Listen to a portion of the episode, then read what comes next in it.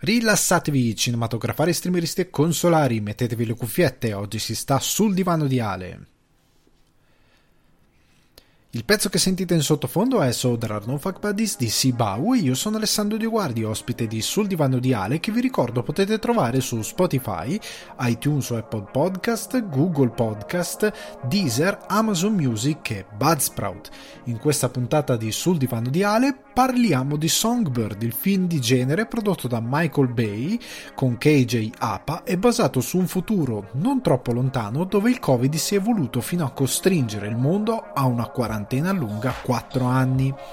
Netflix annuncia la serie live action di Assassin's Creed e noi chiacchieriamo un po' sui film tratti dai videogiochi che, secondo chi parla, saranno il prossimo grande trend dell'intrattenimento.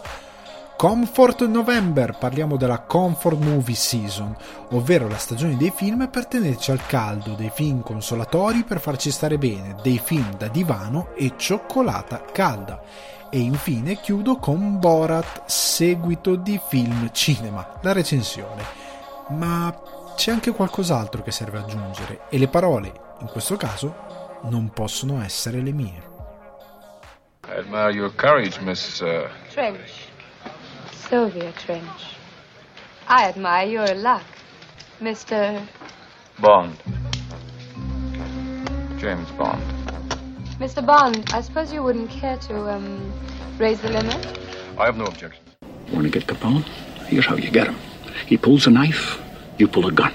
He sends one of yours to the hospital, you send one of his to the morgue. That's the Chicago way. And that's how you get Capone. Now, do you want to do that? Are you ready to do that? We'll go there. We'll say to any chief we can find, do you want to vanquish your foes? Of course, you'll say. Go to it. We'll fight for him, make him king, then we'll subvert that king. We'll seize his royal throne and loot the country four ways from Sunday. How's that for a plan? I suddenly remembered my Charlemagne. Let my armies be the rocks and the trees and the birds in the sky. Laughter is a devilish wind which deforms uh, the lineaments of the face and makes men look like monkeys.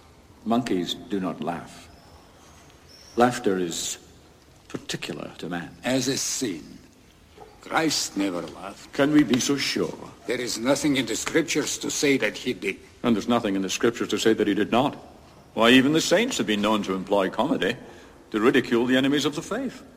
Now, about this professor of yours. How did it feel having him tell you what you can't do? Like he knew he was better than me. then let's show him what you can do. Why is it the words we write for ourselves are always so much better than the words we write for others?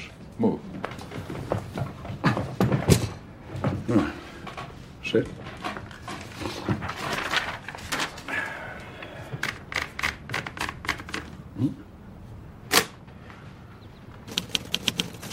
Go ahead. Go ahead and what? Right. What are you doing? I'm writing. Like you'll be when you start punching those keys.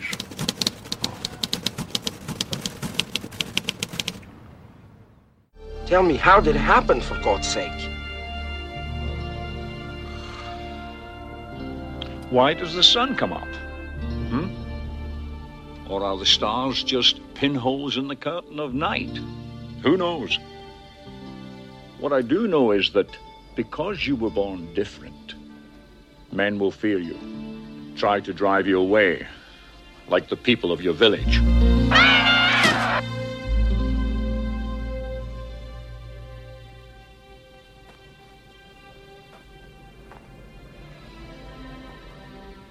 Must learn to conceal your special gift and harness your power. Well, Stanley, uh, this is when we go our separate ways. But, uh, I'm sure you know the etymology of your name, Goodspeed. Yeah, Godspeed. To wish someone a prosperous journey. Why? Well, if you fancy a journey, I recommend Fort Walton, Kansas. I was thinking of Maui.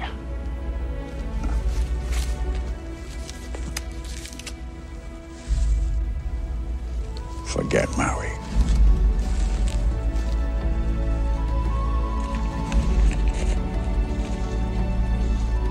St. Michael's Church, Fort Walton, Kansas. Front pew. Right leg. Oh. Is this what I think it is? Mason?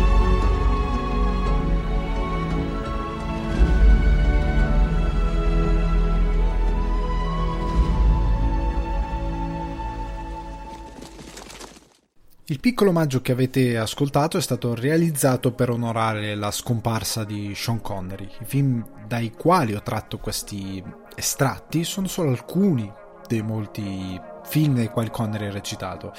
Nel caso specifico sono stati presi da 007, Licenza ad uccidere, Gli intoccabili, L'uomo che volle farsi re, Indiana Jones, L'ultima crociata, Il nome della rosa, Scoprendo Forrester, Highlander e The Rock.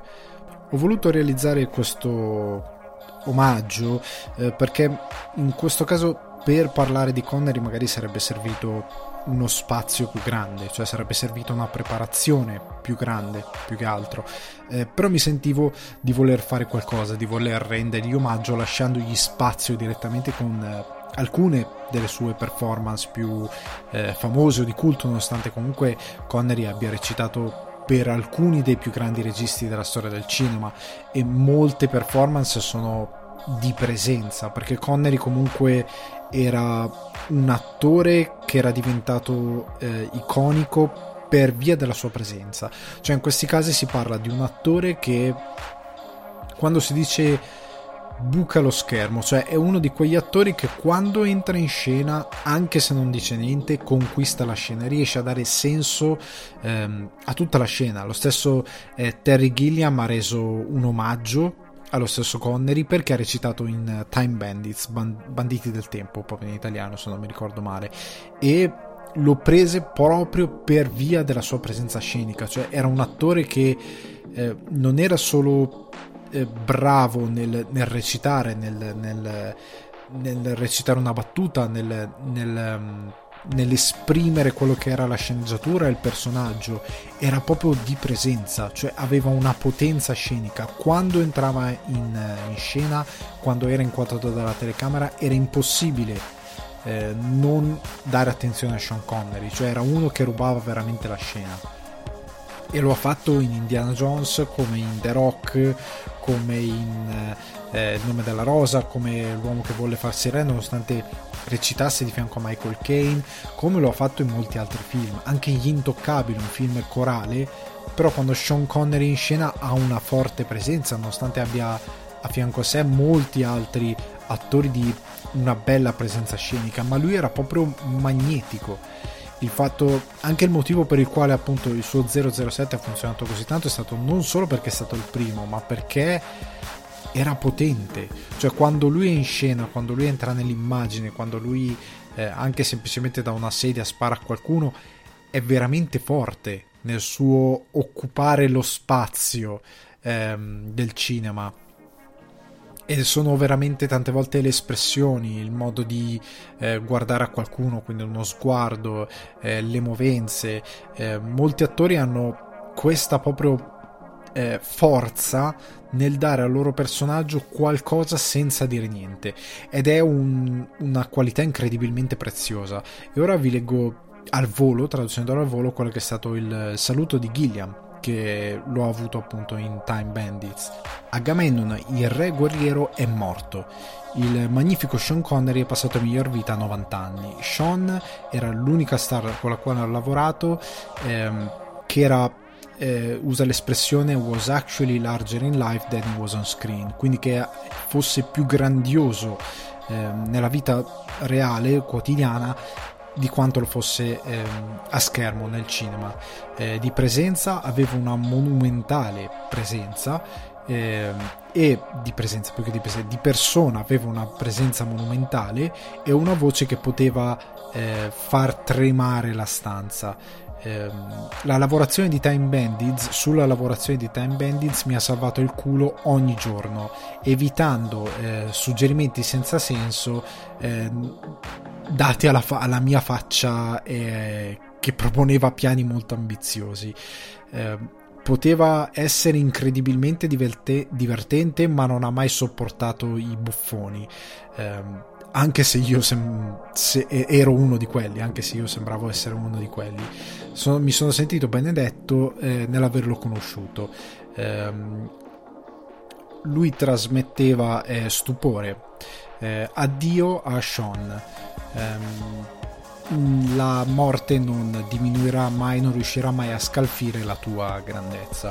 Eh, quindi diciamo, Sean Connery ha lavorato con qualsiasi tipo di regista, è una delle cose che rende questo attore incredibile, nel senso che molte volte si pensa che un attore possa essere tra virgolette limitato da quelli che sono eh, i ruoli che può interpretare. Un, bra- un, bravo attore in verità riesce a lavorare con chiunque. Sean Connery era in grado di lavorare con chiunque a qualsiasi livello e riuscire comunque a giustificare la sua presenza. Nel senso che avere Sean Connery significava avere un grande interprete che era in grado di svoltarti anche una scena che magari è in grado di rendere solo se ha un interprete di quel tipo perché ci sono scene che possono essere mediocri se non sono messe se non sono portate a schermo ecco se non sono messe in scena come si deve. E avere uno come Sean Connery capace di elevare anche una sceneggiatura eh, mediocre o una sceneggiatura con del potenziale ma che ha bisogno di altro talento per funzionare sean Connery era quel tipo di attore che poteva fare questa cosa quindi gli voglio rendere omaggio in questo modo con, questo, ehm, eh, con questa piccola lode fatta nei suoi confronti. Io vi invito a recuperare se non avete mai visto un film con Sean Connery eh, qualsiasi film che abbia fatto Sean Connery in particolare ehm, il tratto dal romanzo di Eco Il nome della rosa ehm, io personalmente amo i suoi 007, ma più che altro eh, la sua partecipazione in Indiana Jones e l'ultima crociata che è epica per, per concezione eh, perché Indiana Jones è una sorta di 007 comico eh, e il fatto che il suo padre sia Sean, il padre di Indiana Jones sia Sean Connery è, è, follia. È molto bello gioca un po' con le idee alla base del personaggio quindi è, è meraviglioso ed è incredibile come un attore come Sean Connery che era in grado appunto ripeto una, un bravo attore sa fare tutto e che era in grado di fare il dramma fosse anche così bravo a fare commedia, a fare anche film di genere, ha fatto anche film sci-fi eh, o più o meno sci-fi eh, Sean Connery, ce n'è uno che ora non mi sto davvero ricordando ma è un film che è stato citato anche in questi giorni e che non viene magari ricordato molto quando si parla dell'attore, che viene ricordato dalla massa più per 007 e Indiana Jones che per molti altri film. Eh, Connery ha fatto in tempo a lavorare con Michael Bay perché ha fatto The Rock che è l'audio di chiusura tra l'altro perché è un addio ed è molto bello ed è un peccato che il suo ultimo film sia La leggenda degli uomini straordinari. Meritava un film migliore eh, Sean Connery. Eh, come film di addio diciamo meritava una performance di, di altro tipo. Però comunque eh, la sua filmografia, diciamo la sua grandezza, come ha detto Gilliam, non sarà diminuita dalla sua scomparsa e non sarà sicuramente scalfita dalla leggenda degli uomini straordinari, considerando tutti gli altri grandi film che ha fatto. Ora però veniamo alle news, eh, veniamo, entriamo nel vivo del podcast. E questa settimana c'è qualche news e più che altro c'è, c'è il, il post Halloween perché eh, io spero che vi siate divertiti per Halloween. Eh, io onestamente ho visto qualsiasi cosa tranne i film che vi ho consigliato. Perché quest'anno ho fatto un'inversione di marcia tipo ieri sera io mi sono rivisto eh, a fila eh, Beetlejuice eh, di Tim Burton e poi mi sono rivisto Wallace and Gromit la maledizione del coniglio mannaro ehm, che mia moglie non aveva mai visto entrambi e glieli ho fatti vedere eh, ovviamente li ha graditi molto Beetlejuice è un classico assoluto e la cosa che mi sorprende è che eh, ripeto per chi magari mi ascolta per la prima volta io vivo in Irlanda ho il Now TV irlandese quindi la piattaforma diciamo di Sky e c'era la sezione film di Halloween e non c'era Beetlejuice. Ora vado a cercare per curiosità se è comunque sulla piattaforma era sulla piattaforma ma non era incluso tra i film di di Halloween ed è una cosa senza senso per me. Comunque un gran, grandissimo film. E, ehm, anzi, visto che siamo in tema Tim Burton, aggiungo una cosa. il dilemma su Nightmare Before Christmas per me è nel titolo, è Nightmare Before Christmas. Quindi, nel senso che per me è un film di Natale, perché è Nightmare incubo prima di Natale. Quindi, e oltre al fatto che il film è ambientato, sì, eh, durante in teoria la, quella che dovrebbe essere eh, è dopo la festa di Halloween, anzi, perché loro hanno appena finito un altro grandioso Halloween, quindi in teoria sono nella situazione in cui siamo noi adesso.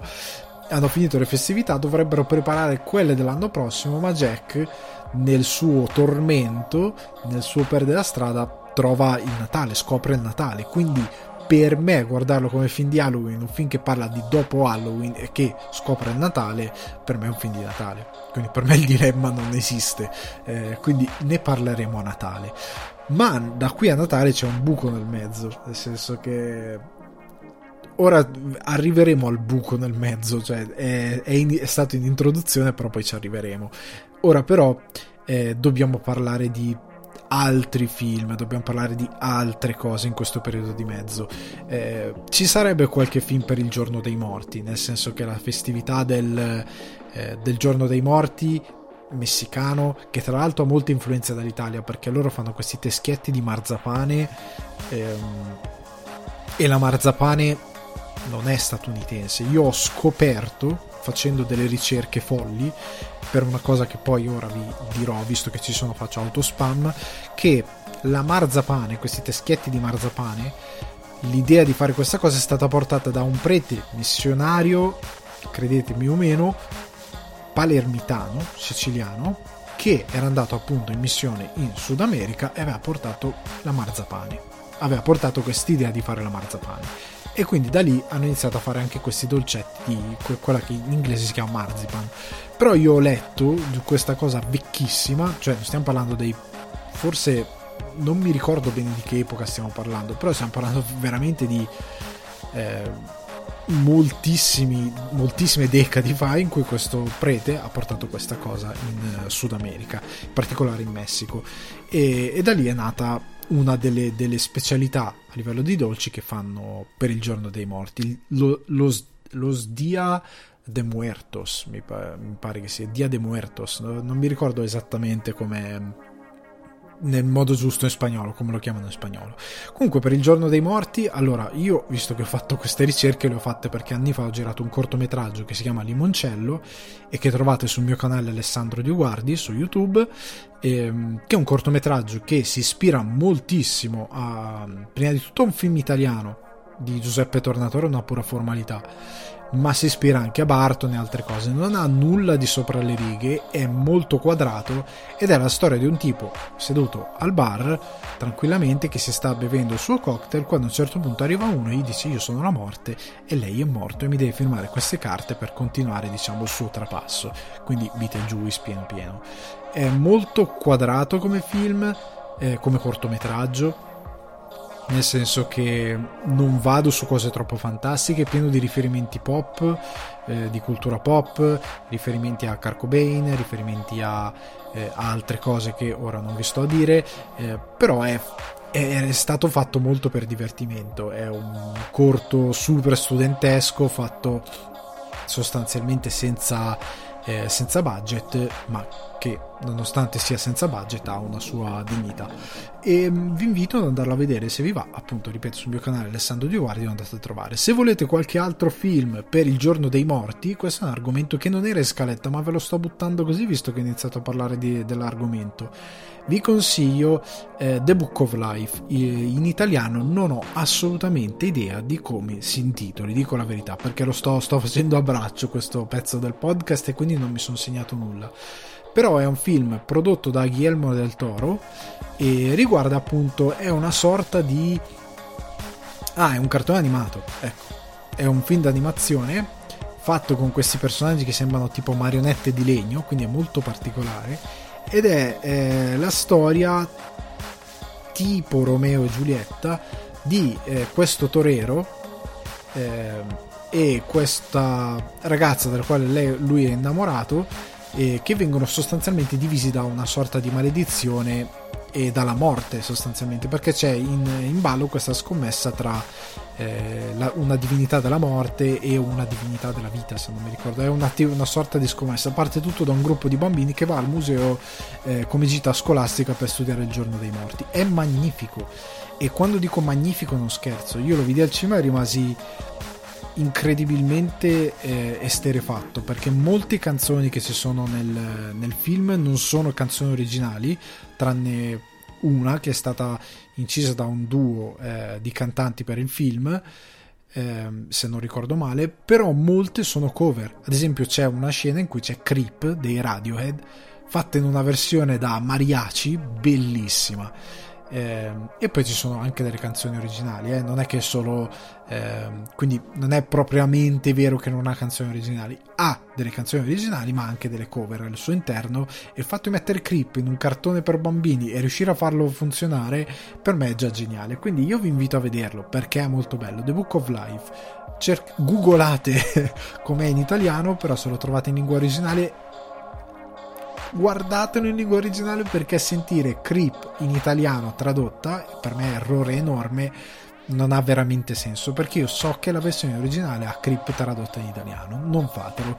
Doppia- io devo capire il direttore del doppiaggio perché ha scelto questa cosa. Altri film?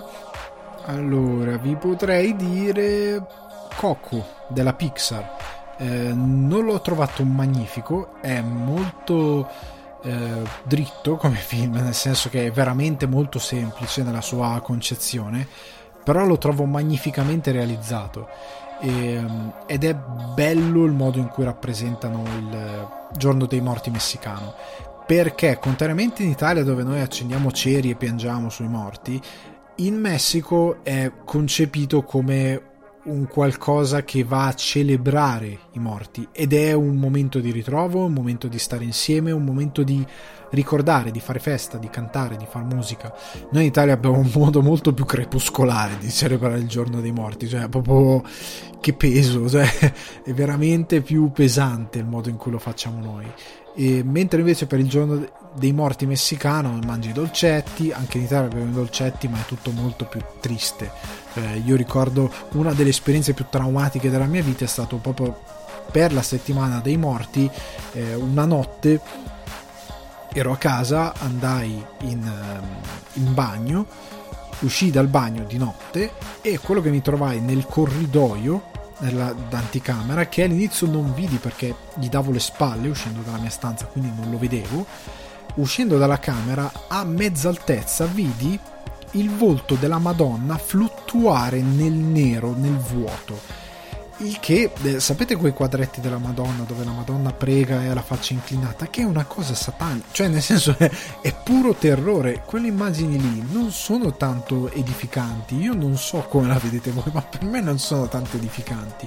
In più in quel setting era terribile perché c'era questa luce che veniva dal basso calda gialla che illuminava questo volto che fluttuava a mezz'aria. Lì per lì mi si è bloccato il cuore per qualche secondo, ma poi la cosa si è sbloccata e mi sono reso conto che in verità era questo si può dire altarino, diciamo più o meno, questo mobile dove c'erano le foto dei vari defunti, il nonno, lo zio, il biscugino, il bisnonno e una candelina che mia mamma, uno di quei ceri eh, bianchi che vendono tipo a messa, queste cose qua, che mia madre aveva acceso appunto per i morti. E proprio sopra questo altarino c'era questo quadretto della Madonna, una, della Madonna in, on, in ogni senso, nel senso che io ho perso un paio d'anni di vita quel giorno lì ed è stata un'esperienza piuttosto terrificante, altro che Conjuring, è stato veramente il terrore vero, altro che quel demone con la faccia dipinta come un supporter del Milan. Questa roba qui era veramente terrificante e mi ha traumatizzato per sempre. Eh, quindi sempre ritornando al fatto che noi non ci mettiamo tanta gioia c'è anche dell'orrore mentre invece per i messicani è un po' più gioioso. Ci sarebbe un videogame anche da giocare che è Green Fandango però non voglio entrare nell'ambito videogame eh, nel podcast. Voglio tenermi esclusivamente nel film e televisione. Comunque questi sono i film che al volo mi veniva da, da consigliare. Coco magari è più conosciuto ma The Book of Life è molto meno conosciuto e vi invito a guardarlo. Ora andiamo a bomba sulle news della settimana, che sono principalmente due e ci offrono due piccoli argomenti. Il primo, Songbird.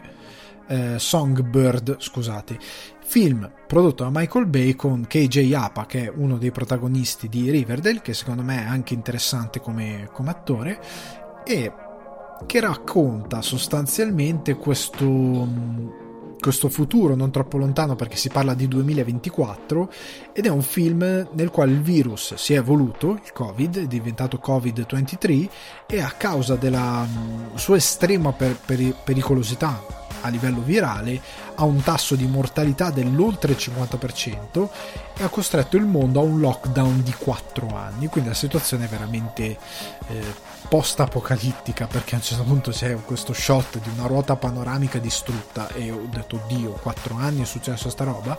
A quanto pare sì. Quindi eh, regia di Adam Mason nel cast ricordo KJ Apa, Sofia Carson, Demi Moore e Bradley Whitford e eh, a quanto è stato detto dal regista eh, Mason eh, il film è un film di speranza, cioè non vuole essere un film ehm, diciamo di, di, di, di, depressione che ti vuole portare giù, che vuole troppo lucrare su questa cosa del Covid. E lui dice rappresenta, eh, rappresentata la speranza dall'amore di Nico e Sara nella nostra notte eh, buia, che sembra non finire mai, Lusignolo canta una canzone di speranza. Questo è quello che ha detto il regista. Una curiosità riguardo il film è che la produzione di Songbird è iniziata lo scorso luglio, eh, diventando il primo film con ripresa a Los Angeles realizzato durante la pandemia sin dal mese di marzo, da quando è iniziato il lockdown. Tra l'altro da notare, cosa che so io, che a luglio è stato il momento in cui eh, le major eh, l'industria diciamo cinematografica e i sindacati diciamo artistici hanno raggiunto ehm, degli accordi riguardo le norme di sicurezza sul set quindi è una cosa che è andata abbastanza a braccetto io vi consiglio di vedere il trailer perché è fatto anche piuttosto bene, devo dire la verità. Nonostante Michael Bay mi aspettava un'esplosione nei primi 7 secondi, in verità no. Il, il vibe è quello di un qualsiasi film post-apocalittico eh, città abbandonate, desolazione, stato militare, ehm, molto The Last of Us. Ecco, non volevo parlare di, video, di videogiochi, ci ho parlato. Comunque, eh, accantoniamo questa cosa molto appunto ehm, post-apocalittico, sì, non con la fine della civiltà, ma semplicemente con una situazione talmente grave che costringe comunque eh, la società a diventare una non società e quindi a, eh, si, pa- si, vengono introdotti il concetto di campi di quarantena per i cittadini, si parla di immuni, si parla di queste app che ti misurano la febbre, se hai un determinato tipo di febbre arrivano, è bello che dice c'è il messaggio che arriverà lo staff sanitario tra 4-6 ore, quindi nel senso riporta anche una, un certo tipo di realtà e, ehm, e soprattutto parla comunque di un virus che è molto esagerato, nel senso che attecchisce il cervello, è molto più grave, cioè parla di una situazione, questo Covid-23 talmente esagerato da quello che vuole, eh, ci vogliono far vedere che sì, è tratto dalla nostra situazione, ma è estremizzato in modo tale da diventare una cosa molto più complessa. E a questo punto ci si chiede se non era forse il caso di aspettare, perché molti hanno iniziato a dire ma non era forse il caso di aspettare? Per me è un no, nel senso che questo è quello che si dice un instant movie, cioè è un film che ha senso adesso.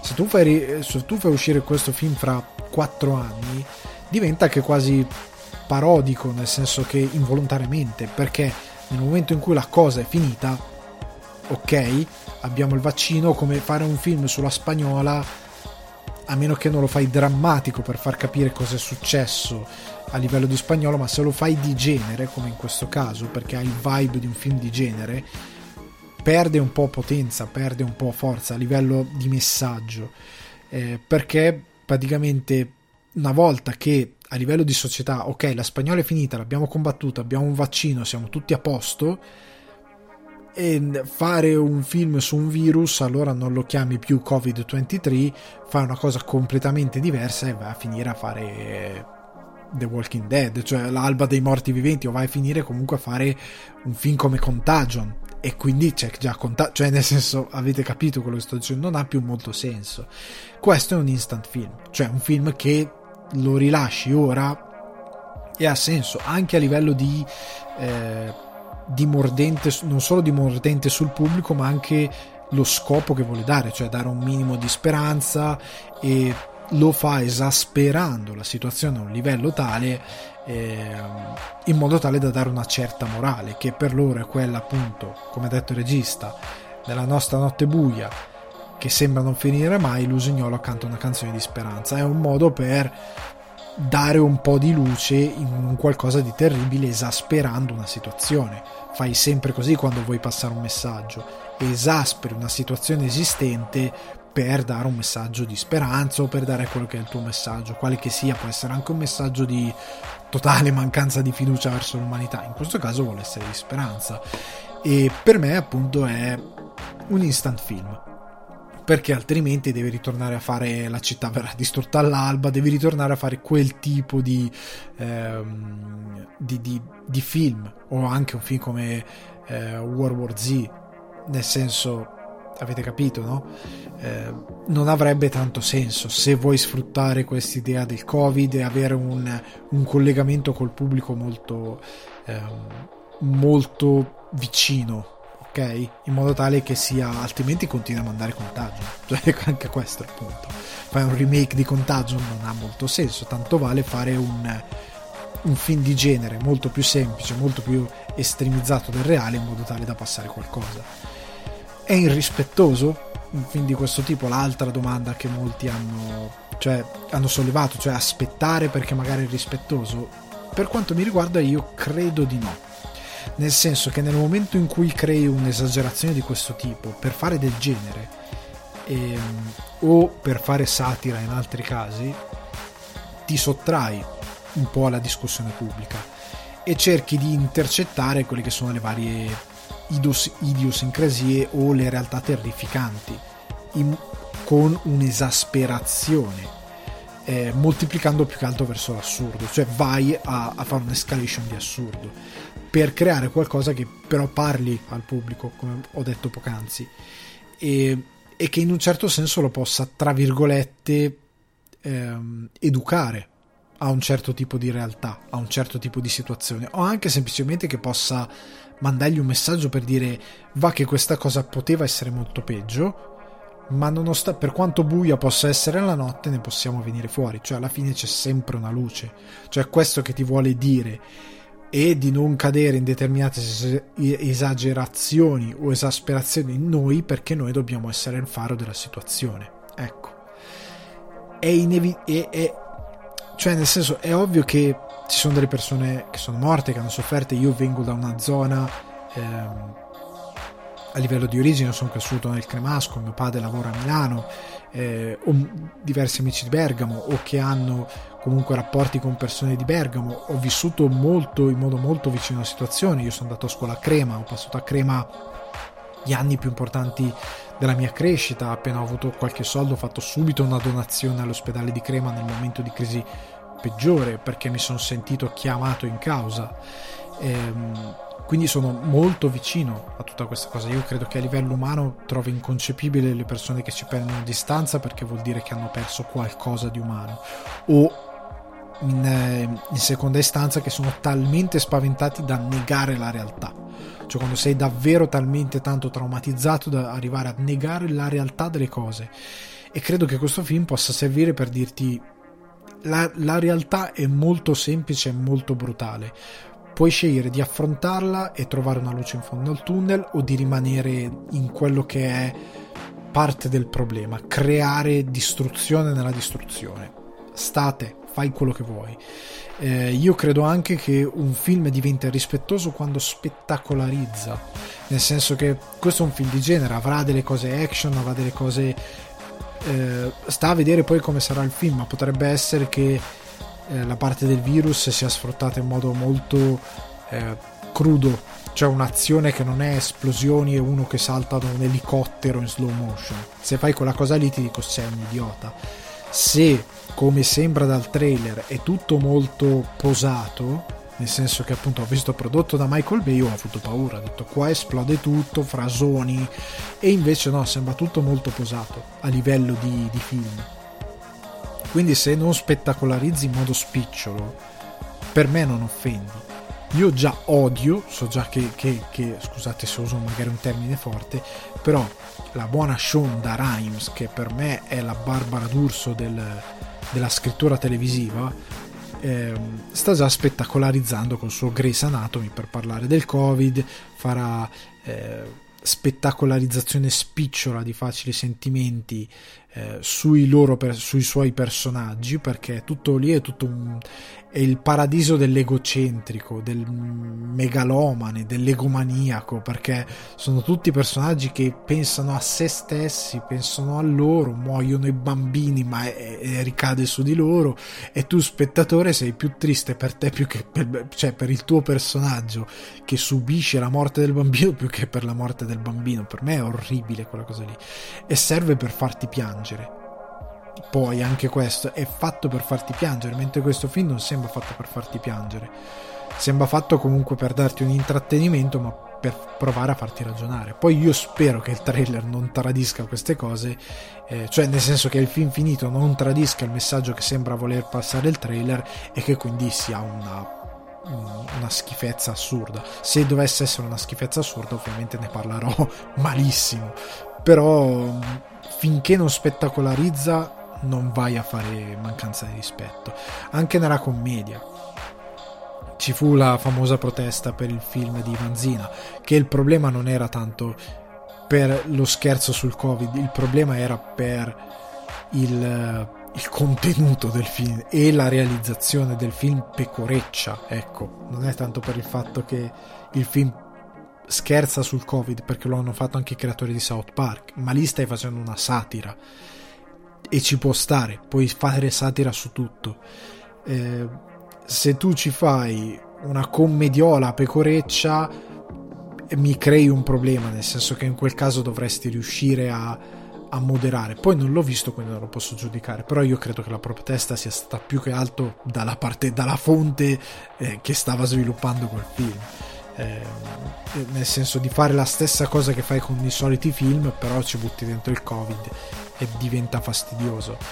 Eh, come allo stesso modo per me qualsiasi drammetto italiano che uscirà per far piangere il pubblico e far piangere il pubblico sui propri drammi del tipo non vedere la zia al bar per il covid e, e, ci saranno delle eccessive drammatizzazioni delle storie vere delle persone per me quella roba lì sarà tutta immondizia nel senso che il dramma va misurato, deve essere elegante e deve essere soprattutto ehm, sì, elegante forse è il termine migliore, ma deve essere anche eh, non pudico, perché pudico probabilmente è un, è un, è un, è un termine sbagliato, però il dramma deve avere eh, non pudore ma eh, grazia nel portare gli argomenti. Se volete sapere cos'è la grazia in un dramma, ripeto, Elephant Man. Ha grazia quel film nel trasmettere un dramma incredibile umano. Ha grazia.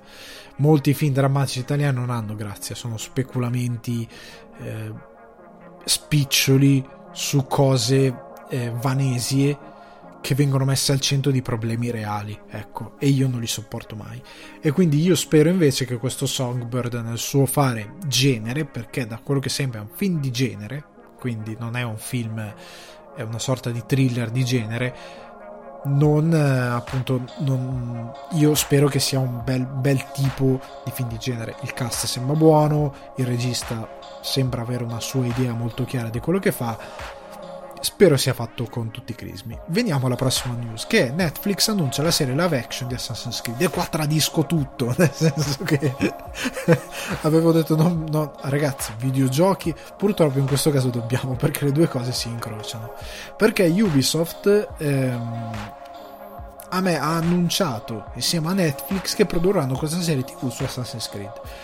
E non c'è ancora un cast, non c'è ancora uno showrunner, eh, però si sa che sa- c'è una serie di progetti eh, anime, addirittura vogliono fare una serie anime, addirittura vogliono fare una serie, una, qualcosa di animazione, potrebbe essere un film, e, um, dedicati ad Assassin's Creed. Quindi ci sono questi accordi presi tra Netflix e Ubisoft. Ricordando anche che da questi accordi è nato anche eh, la serie anime dedicata a Splinter Cell il film di The Division con Jessica Chastain e Jake Gyllenhaal e da poco si è anche concluso se non so, io non l'ho mai visto, dico la verità, la terza stagione del, de, del cartone dedicato a Rabbids Invasion, i Raving Rabbids introdotti nella saga di Rayman che poi sono diventati famosissimi.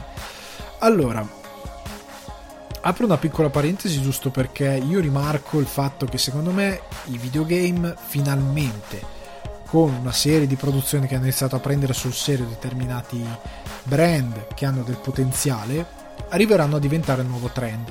Nel senso che i supereroi moriranno per una questione di, eh, di tempo, cioè tutto ha tempo, cioè tutto ha un suo momento, tutto ha un suo trend, ehm, soprattutto quando le cose vengono portate a eh, esasperazione. E io credo soprattutto che questo periodo di Covid, che ha tolto molto hype a cose che devono uscire, Wonder Woman, Vedova Nera e tante cose che dovevano arrivare su Disney Plus, tutto eh, tutta l'ambizione del Marvel Cinematic che ora eh, eh, Serial Universe, diciamo così, Television Universe che si unisce tutto in, un, eh, in, una cosa per portare a quella che è anche la nuova fase dei Marvel Studios e dei loro film Marvel. Credo che questa cosa si sia un po' smontata, ok? come degli albumi montati e lasciati, e lasciati al sole. Si è, si è, andata a sgonfiare questa cosa. E eh, nel rimescolare continuamente questi albumi dicendo ora esce, ora esce, questi sono smontati e credo che un po' di hype sia diminuito. Ma al di là di questa cosa, questo ha accelerato, credo, un processo che è fisiologico. Tutti i trend, dopo un eccessivo sfruttamento, arrivano a un certo punto a esaurirsi, cioè arriva un certo punto in cui il pubblico dice oh wow un altro film di supereroi è solo il 140 negli ultimi due anni non ne posso più. E, mm, e il pubblico non ne può più probabilmente a un certo punto non ne potrà più nel senso che io scommetto che tanto pubblico li andrà ancora a vedere ma siccome questi film Marvel ha settorializzato i propri supereroi altre case non li può proprio fare a meno che non ci sia eh, il solito Mark Millar con Millaward che tra l'altro è stato venduto a Netflix se non mi ricordo male e qualche altro eh, fumetto indipendente che arriva in una serie o quant'altro eh, non credo che ci saranno altri sviluppi. Nel senso non ci sono molti competitor sul mercato. C'è Warner con DC Marvel con Disney con i suoi e poi qualcosa qui e là in base a dove sono distribuite le licenze e quindi il numero di film realizzabili è inferiore, non è come un mercato aperto, va di moda l'action muscolare e lo possono fare tutti e quindi escono 150 proposte l'anno. Si parla di grosse major e qualcuno di lato che ha la possibilità di fare i propri e li fa. Ok? Quindi le proposte non sono 150 ma sono 50 quindi c'è un tempo di gestazione più lungo di questa moda. Ecco, questo è il pensiero. Quindi c'è questa cosa per la quale l'universo Marvel è durato ormai circa dieci anni nel suo, nel suo cinematic universe, nel suo, nella sua espansione. Ora non so se campa altri dieci anni con la stessa forza, considerando anche, come dicevo in un'altra puntata, la fine di Avengers, che comunque ha portato via personaggi importanti e Marvel non ha dei personaggi così importanti per ripiazzarli. Cioè non ha un altro Tony Stark ora come ora. Spider-Man per me è stato gestito male. Comunque non entro nell'argomento eh, non ha per me, per me dei personaggi così forti da costruire davvero una seconda ondata così potente. Poi potrebbe sorprendermi. E quindi credo che in verità i videogame che sono l'industria che a livello annuale genera più di musica e cinema messi insieme ha un fatturato enorme e ha un'utenza enorme, potrebbe portare una serie di nuove di nuovi spettatori al cinema, potendo creare un nuovo trend. E qui la situazione è più cioè tranne Ubisoft che si è creata la sua divisione Ubisoft Film e fa accordi a destra e manca, però per quanto riguarda molte proprietà non c'è, è più libera la situazione, ecco, non c'è la situazione Marvel, Disney, eh, Ubis, eh, DC, Warner Bros. È molto più libera. Quindi, già il fatto che abbiamo già The Witcher con due serie, una sta, deve uscire, la terza è stata credo confermata in produzione, eh, abbiamo già appunto eh, la serie Splinter Cell in arrivo, la lavorazione di Assassin's Creed, il film di The Division che è lì che deve essere realizzato, eh, The Last of Us che sta, è in lavorazione da HBO ehm, e ci sono eh, il film di Uncharted che è appena finita, si è appena chiusa la produzione e uscirà, Sonic che finalmente sono riusciti a realizzare un, un film tratto da una proprietà intellettuale che non ha storia, cioè parliamoci chiaro, uno dei problemi anche del passato di molti videogiochi è che tu facevi il film di Sonic o di Super Mario, ma quale cacchio è la storia di Super Mario? Cioè è molto basilare, sono quattro righe, poi tutto il resto è gameplay, sono veramente quattro righe per dare uno scheletro, una struttura di ludica, ok? Anche Sonic che c'è l'eroe il cattivo, cioè il resto nel mezzo te lo devi inventare, non è che c'è una grande lore. Quindi il fatto che un film come quello di Sonic alla fine abbia avuto comunque un buon successo di botteghino e che tanta gente ha detto ah ok è andato bene, o che anche un film come Detective Pikachu che non è che viene da un videogame, non è propriamente Pokémon non sono propriamente un prodotto 100% proveniente da un videogame, ma che ha avuto grosso successo e che è andato bene e che è risultato eh, anche a livello di produzione ben fatto onestamente. Poi è ovvio che se hai 45 anni e non sai cosa sono i Pokémon ti è difficile apprezzarlo, ma non è fatto per te, caro mio 45enne, è fatto per dei ragazzini. Io che sono cresciuto nel momento del boom dei Pokémon non li, non li venero più ormai da 15-20 anni, però comunque sono andato volentieri al cinema e mi sono divertito, ok? Per me l'operazione è riuscita bene anche a livello di incassi. Dopo che ci sono state queste operazioni, il mercato è diventato molto più interessante, soprattutto per dei brand che hanno una forte ehm, componente narrativa alle spalle, nel senso Assassin's Creed allora, la saga videoludica è distrutta, nel senso che l'idea di una continuity o comunque di una storia che abbia un senso logico dentro tutti i capitoli che hanno realizzato è andata, cioè se la sono giocata ormai da 5-6 anni, è andata. Però al cinema, in televisione, comunque con quelle che sono le serie, puoi ricostruire la saga, cioè puoi inventarti una tua cosa. Ci hanno provato con film di Assassin's Creed con Fassbender e ehm, Marion Cotillard però è andato malissimo, è veramente bruttino quel film, è veramente bruttino e ha dei problemi con la narrazione che sono veramente pesanti. Però con una serie tv puoi cercare di dare un minimo di costruzione che nel videogioco non c'è. Hai tanta lore, puoi pescare uno sceneggiatore sperando che sia uno sceneggiatore non come quelli in molte serie tv, può effettivamente mettere ordine in questo universo e creare una sua linea tar- narrativa e creare un buon prodotto. C'è questa possibilità, se la usi bene con la storia non è male. La stessa cosa per eh, The Witcher, comunque ci sono dei libri, c'è un videogame, quindi arriva tutto da un libro, però c'è un videogame che ha reso il libro popolare a livello internazionale e puoi creare una storia eh, a livello videoludico. E The Last of Us è incredibilmente ben scritto a livello di storia, ha tantissimo dal quale puoi pescare e quindi una, una serie di HBO può solo che sfondare, cioè potrebbe essere il prossimo show che spacca tutto agli Emmy o che comunque che spacca tutto a livello di pubblico, potrebbe essere. E se lo fa, ragazzi, state attenti che se lo fa parte il trend, perché poi tutti vogliono pescare da quel mondo, perché diventa una rincorsa fatta da gente che ci vuole, che ci crede. Non è come il film di Tomb Raider. Quello con Angelina Jolie non è brutto. Cioè, io dico la verità, quei film lì sono di discreto intrattenimento. Cioè, li guardi e vanno bene. Non sono meravigliosi. Quelli nuovi, il nuovo con Alisa Vikander mi ha un po' rotto i maroni. Nel senso, era, si prende troppo sul serio e non riesce nel suo lavoro.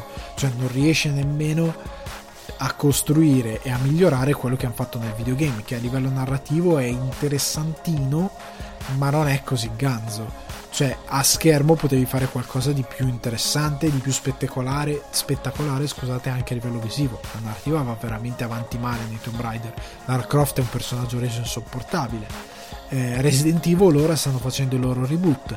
Hanno già annunciato, ne abbiamo parlato nelle scorse settimane, se non ricordo male, di dei film che hanno detto che saranno tratti eh, dai primi due videogame, che vogliono rispettare eh, quello che c'era nei videogame, che hanno eh, un cast che è ricco e prende proprio i personaggi del videogioco, hai molto anche lì da costruire, basato su Resident Evil senza cercare di fare altro, basando su quella roba lì.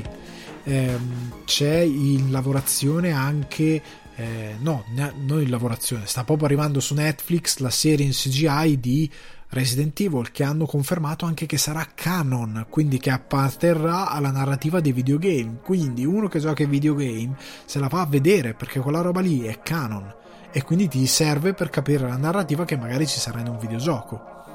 Cioè capite eh, quante possibilità hai. Qua si apre anche uno scenario eh, che va oltre eh, che è similare a quello fatto nel fumetto, cioè nel senso che nel momento in cui tu fai uno show come quello di Resident Evil che è canonico e che quindi è collegato agli eventi del videogioco, tu hai un, un giocatore che comunque va al cinema magari come intrattenimento generale o che comunque guarda serie tv perché ha altri interessi, non credo sia una meba che sta sul divano e fa solo una cosa, questo vale per tutti, ehm, che dice cavolo, ma la serie è canonica, quindi devo sapere cosa succede perché magari si collega al prossimo Resident Evil che deve uscire. O, cosa folle, tu metti in un videogame degli elementi di narrativa che si ricollegano a qualcosa della serie o che ti rimandano a qualcosa della serie dando ad uno sceneggiatore degli appigli narrativi e quindi le due cose sono collegate e tu ne devi usufruire di entrambi per avere un quadro completo. Certo, possono essere anche indipendenti perché non è detto che tu debba come spettatore per forza goderti quella roba lì, ma considerando l'enormità di utenza del videogame, hai già un pubblico vastissimo che può fare questa cosa. E quindi anche chi se ne frega dell'utente ehm, sto parlando a livello di videogame, scusate, dello spettatore, ecco il termine giusto, che magari semplicemente vede quel tipo di intrattenimento e basta e non gliene frega niente del videogame. Puoi soddisfare anche lui, ma non è il tuo endgame, ecco, sarà qualcos'altro. Quindi per me questa cosa qui è molto interessante. Il videogame per me è il prossimo trend del cinema di Hollywood eh, mark my words, io lo dico ancora, secondo me il videogame è il nuovo trend del cinema di Hollywood. Veniamo a noi, veniamo a uno del, degli argomenti più ciccioni di oggi che è Comfort November, ovvero ho pensato questa cosa, abbiamo scofanato, dicevo prima, Halloween. Lasciamo stare i giorni del film del giorno dei morti che sono oggi, primo novembre e domani 2 novembre, ehm, mentre registro è il primo novembre. Eh, tra l'altro, ecco una piccola cosa: il limoncello c'è cerchiato in rosso il primo novembre. Non è un errore. So che il giorno dei morti è il 2 novembre, il primo è ogni santi, ma la notte tra il primo e il 2 è il momento in cui i morti vengono sul nostro piano. Quindi è quello il collegamento in teoria. Il momento in cui la morte può vagare liberamente eh, nel nostro piano, ecco. Però comunque accantoniamo sta roba, eh, veniamo ai comfort movie, ovvero questo mese di novembre, aspettando Natale, che io ve lo dico, io comincerò a parlare dei film di Natale verso fine novembre, verso fine novembre e primi di dicembre io vi piallerò i maroni con tutto quello che è il Natale. Quindi aspetta, aspettatevi, ehm, farò un paio di... sto pensando a un paio di contenuti perché c'è, c'è, tanto da dire sui film di Natale, ci sono diverse idiosincrasie, cose folli, però vi voglio fare un bel po' di speciali. Considerando che la prima puntata a tema natalizio sarà probabilmente quella di sabato 5 dicembre, abbiamo quella di sabato 5, quella del 12 e quella del 19 che saranno a tema totalmente natalizio. Quella del 26 potrei saltarla o potrei fare qualcosa di speciale prima. Stay tuned. Comunque, sta di fatto che questo mese di novembre è figlio di nessuno. Nel senso che sei di mezzo tra Halloween e Natale. Per me è Natale a casa mia, io il 15... Allora, vediamo il calendario ancora una volta perché sì, io il 14 novembre, quindi tra due settimane io faccio l'albero, cioè a casa mia si inizia a festeggiare. Personalmente per me il Natale va da metà novembre fino a metà gennaio, cioè una festività totale. Io un giorno finalmente riuscirò a essere padrone totale del mio personale universo e io sfonderò quella che sarà la mia casa festeggiando, spaccherò tutto, che al momento non lo posso fare perché ho le limitazioni dell'essere in affitto, da non avere una casa definitiva, ma il giorno che sarò padrone del mio universo anche a livello lavorativo io spaccherò tutto a livello di Natale. Comunque veniamo al, torniamo all'argomento dei comfort movies, perché novembre è il mese dei comfort movies, ok? Non essendo ehm, figlio di nessuno novembre con questo periodo, i comfort movie sono perfetti. E cosa sono i comfort movie? Sono tutti quei film che voi guardate come coperta di Linus, cioè quel film che avete visto 175.000 volte, che conoscete a memoria dalla prima nota della colonna sonora all'ultima, che potete citare la sceneggiatura dalla prima pagina all'ultima, ma nonostante ciò ogni volta che li vedete è non dico come la prima volta, ma per voi è sempre bellissimo. E più guardate quei film, più acquistano valore, cioè più gli volete bene. E sono film che vi fanno stare bene, ok? Quindi finché li guardate dite, oh, è, è, fuori è novembre, c'è, c'è, c'è, la morte, perché appunto è primo di novembre, c'è la morte, ehm, in questo caso c'è anche il covid che ti rompe i maroni, al bar a fare l'aperitivo non ci puoi andare, chissà se andremo a bere il vin brûlé ai mercatini di Natale eh, o a mangiarle calde arroste in piazza Duomo eh, a Milano o in qualsiasi piazza d'Italia chissà se si farà sta roba. Però nonostante tutta questa serie di sfighe incredibili la cosa che ti consola è che te ne puoi stare a casa sul tuo bel divano con un bel plaid che dalle fantasie possibilmente ridicole. Io spero che se voi comprate dei plaid che siano ridicoli, anche quando ascoltate il divano. Se state sul divano col plaid, soprattutto ora che inizia a fare freddo e come ho visto da alcune fotografie che mi mettono nostalgia di casa, c'è una nebbia incredibile, soprattutto nella parte più eh, rurale, più di campagna dell'Italia, come la parte del nord, il Cremasco, fuori Milano, la provincia di Milano, c'è una nebbia senza senso. Voi ve ne state a casa col vostro bel plaid, fuori c'è Silent Hill eh, e vi bevete un bar pensando alla ridicolissima pubblicità degli anni 90 che a me fa sempre un sacco ridere e mentre aspettate il Natale serve qualcosa che vi scaldi il cuore, che vi faccia stare bene e vi, quindi vi guardate questi comfort movies, ok? Questi sono i comfort movies. Ho fatto un super cappello introduttivo, ma spero sia chiaro. E oggi voglio discutere quelli che sono per me, ma io voglio chiedere a voi, io voglio sapere da voi quali sono i vostri comfort movies. Scrivetemi in direct a Alessandro underscore Guardi su Instagram, mi trovate, mi scrivete in direct e vi, mi mandate quelli che per voi sono i vostri comfort movies, così in puntata li possiamo discutere, li possiamo leggere, perché comunque tutto novembre abbiamo ancora tempo. Eh, sarebbe molto bello avere questo tipo di interazione. Quindi mandateli scrivete quello che voi guardate per stare bene i vostri film coperta di Linus che guardate instancabilmente eh, quando magari una giornata un po' eh, grigia un po' pesante volete qualcosa che vi faccia eh, sorridere o che vi faccia evadere ehm, e ora io vi, vi do esempi di alcuni eh, dei miei comfort movie sono solo alcuni ce ne sono molti quindi vi do solo alcuni esempi divisi per eh, tre generi, che sono i, ge- i, quattro generi, scusate, anzi, che sono i generi principali che aderiscono a questo stilema, in modo tale che poi voi avete più o meno un'idea tra la mia spiegazione e quello che vi sto dicendo io di quello che per voi è un comfort movie, così me li mandate, mi invadete di comfort movies.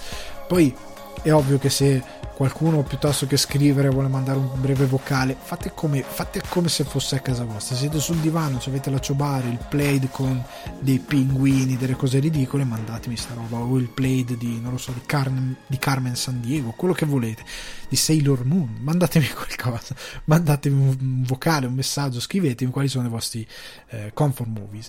Allora, venendo ai miei, eh, che poi tra l'altro ritornerà sta cosa dei comfort movies perché i film di Natale sono molto comfort movies. Hanno tutta una loro poetica folle che poi discuteremo però fanno un po' parte. Però in questo caso non devono essere film di Natale quindi lo specifico. Non buttatemi dentro roba di Natale. Di quella parleremo dopo poi mi manderete altra roba. Solo esclusivamente comfort movies per novembre. Parto dei miei. Eh, animazione. Allora, questo è un film che ha un valore sentimentale enorme, film d'animazione con un valore sentimentale enorme e perché praticamente è stato ripeto, non è collegato al Natale, però è successo in questa circostanza un regalo di Santa Lucia. Ora, magari nel, io ho, ho, capito che in altre parti d'Italia Santa Lucia non si festeggia, è molto tipica del nord Italia. Santa Lucia per me, almeno dalle mie parti, è un regalino Santa Lucia e poi a Natale c'è il regalo vero. In alcune zone, da quello che ho capito, tipo Bergamo, no, Bergamo, eh, alcuni tipo, se non ricordo male, Santa Lucia regalone in Natale, ti, ti, te lo butti in saccoccia. Eh, però per, per, me è sempre stato regalino a Santa Lucia, regaloni a Natale. Il mio regalino di Santa Lucia fu questo film in VHS, in cassetta, da vedere sul VCR, come si dice in inglese, che era Batman, la maschera del fantasma per la regia di Eric Radomski e Bruce Timm, che erano i due geni, soprattutto Bruce Timm, dietro la creazione della famosa eh, serie animata di Batman, quella che, se non siete avvezzi alla cosa, con la sigla di Cristiana D'Avena, ecco, l'uomo pipistrello e Batman, quella lì. Fecero questo film che fu uno dei pochi film ad andare al cinema che non andò molto bene al cinema per motivi che non ho ben capito perché poi quando è uscito invece in un video ha spaccato ed è diventato attualmente viene considerato forse per me lo è però per molti è forse la miglior trasposizione di Batman in film considerando anche live action. Per me lo è senza dubbio. Per quanto voglia bene a quella di Tim Burton per quanto voglia bene a quella di Nolan per me Batman la maschera del fantasma è il miglior film di Batman live action o d'animazione mai fatto soprattutto perché, ripeto, per quanto voglia bene Hans Zimmer, per quanto voglia ancora più bene in modo totale a non mi sta più venendo il nome, il compositore di Tim Burton, eh, mio dio, ho un lapsus. Danny Elfman, ecco, sta, stiamo impazzendo. Danny Elfman, per quanto io vo- stimi e voglia bene a, a Danny Elfman, che ho visto anche in live, però comunque Danny Elfman Shirley Walker, donna passata alla storia abbastanza in, in sordina, nel senso che il suo nome non, non viene citato abbastanza, ha composto la migliore, per me la migliore, eh, il miglior tema dedicato a Batman della storia del cinema, perché è potente, è proprio potente, ti entra dentro, è veramente favoloso, ti dà senso proprio di imponenza, di epica, di eroico è meraviglioso quel tema di Shirley Walker, grandiosa, composto una roba senza tempo. Per me è il migliore tema mai fatto su Batman. Cioè, quando sento quella roba lì, sta, sta arrivando Batman per me. Cioè, proprio l'entrata in scena di un eroe crepuscolare, oscuro, potente.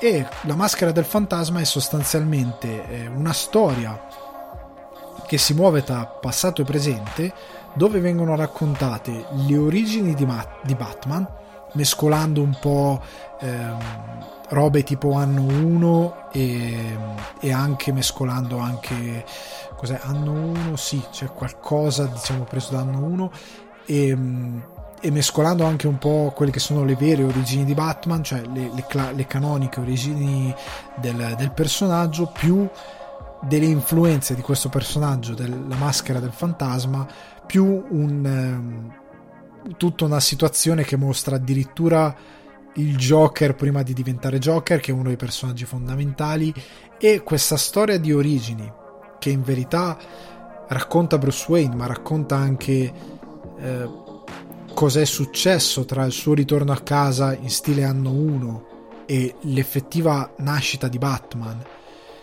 e costruisce un enorme dramma attorno a questa cosa, poi ci racconta tramite questa cosa il presente dove c'è questo personaggio che sta iniziando a uccidere, quindi con il cartone animato peso, membri della malavita di Gotham, esponenti importanti, dai Falcone a appunto lo stesso Joker, cioè inizia a inseguire questi personaggi.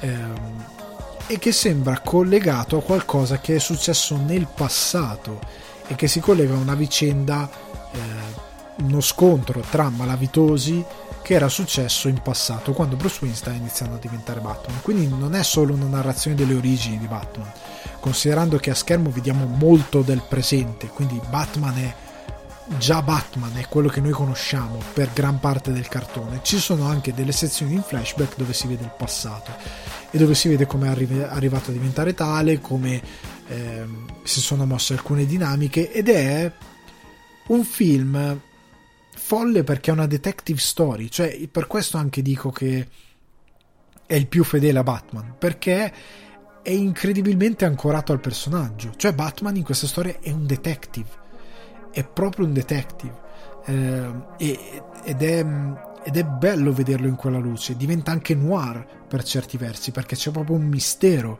e ha delle commissioni molto adulte per essere un prodotto per bambini eppure non appesantisce perché io da bambino lo vedevo in continuazione e da adulto lo vedo con ancora più piacere per quanto è ben costruito. E, e la cosa interessante è anche che ehm, ovviamente i doppiatori sono tutti quelli del, del cartone. Cioè sia nella versione italiana quelli del cartone animato. E nella versione inglese ha Conroy eh, ha il eh, oddio l'attore di Luke Skywalker. Oggi non ricordo i nomi. Vabbè comunque lui eh, Mark Hamill ecco a tutti i doppiatori della serie originale, quindi doppiatori storici, li trovate se siete affezionati a quelle voci, sia quelli inglesi che quelli italiani. E è un film che eh, ti racconta proprio anche il Batman eh, oscuro, il cavaliere oscuro. Ecco, l'altra influenza è proprio anche c'è una, ehm, c'è una scena che è proprio eh, anno 1 anche per eh, lo scontro tra Batman e la polizia e che è anche un po' eh, ripreso da The Dark Knight Return eh, si collega un po' a quelle cose lì è molto bello è molto è incredibile come cartone animato e sarebbe bello vederlo al cinema. Cavolo, io spero che prima o poi qualcuno faccia la follia e lo riporti in sala. Cioè, se lo becco, io lo vado a vedere perché è straordinario. E, ehm, ha anche una delle scene più belle di eh, diciamo prima volta che Bruce Wayne mette il costume di Batman, cioè come viene introdotto il personaggio. Nonostante sia schermo sin dall'inizio, però la scena, il build up emotivo, come viene realizzata la scena in cui lui mette la maschera per la prima volta, più la musica di Shirley Walker è di una di una potenza incredibile, ti dà un senso dell'eroe magistrale, proprio veramente grandioso. Ed è un film che amo tantissimo, cioè lo guardo, eh, è un film che non mi stufa mai di guardarlo, ecco, lo, lo posso guardare 20-30 volte, e, cioè l'ho guardato 20-30 volte, anche di più forse, per quanto io lo guardi migliora, cioè stupendo, è proprio bellissimo, quindi io ve lo consiglio. Se non l'avete mai visto, se vi piace Batman, ehm, è un bel film, è proprio un bel film perché è un bel noir costruito bene, è una bella detective story, un bel thriller ed è un bel film di Batman, cioè è proprio veramente il personaggio. E quindi ve lo consiglio assolutamente, è meraviglioso. Passiamo invece a un film d'azione che non mi stufa mai e che più lo guardo e più gli voglio bene, che è Grosso Guai a Chinatown di John Carpenter con Kurt Russell.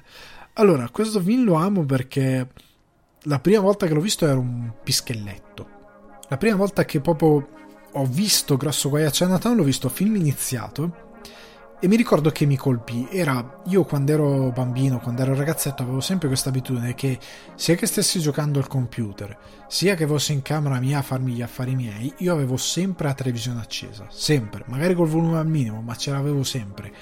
E mi ricordo una volta ero, stavo mm, cazzeggiando puramente in stanza e in televisione c'è sto, sto film su Italia 1, Grosso Goya Chinatown.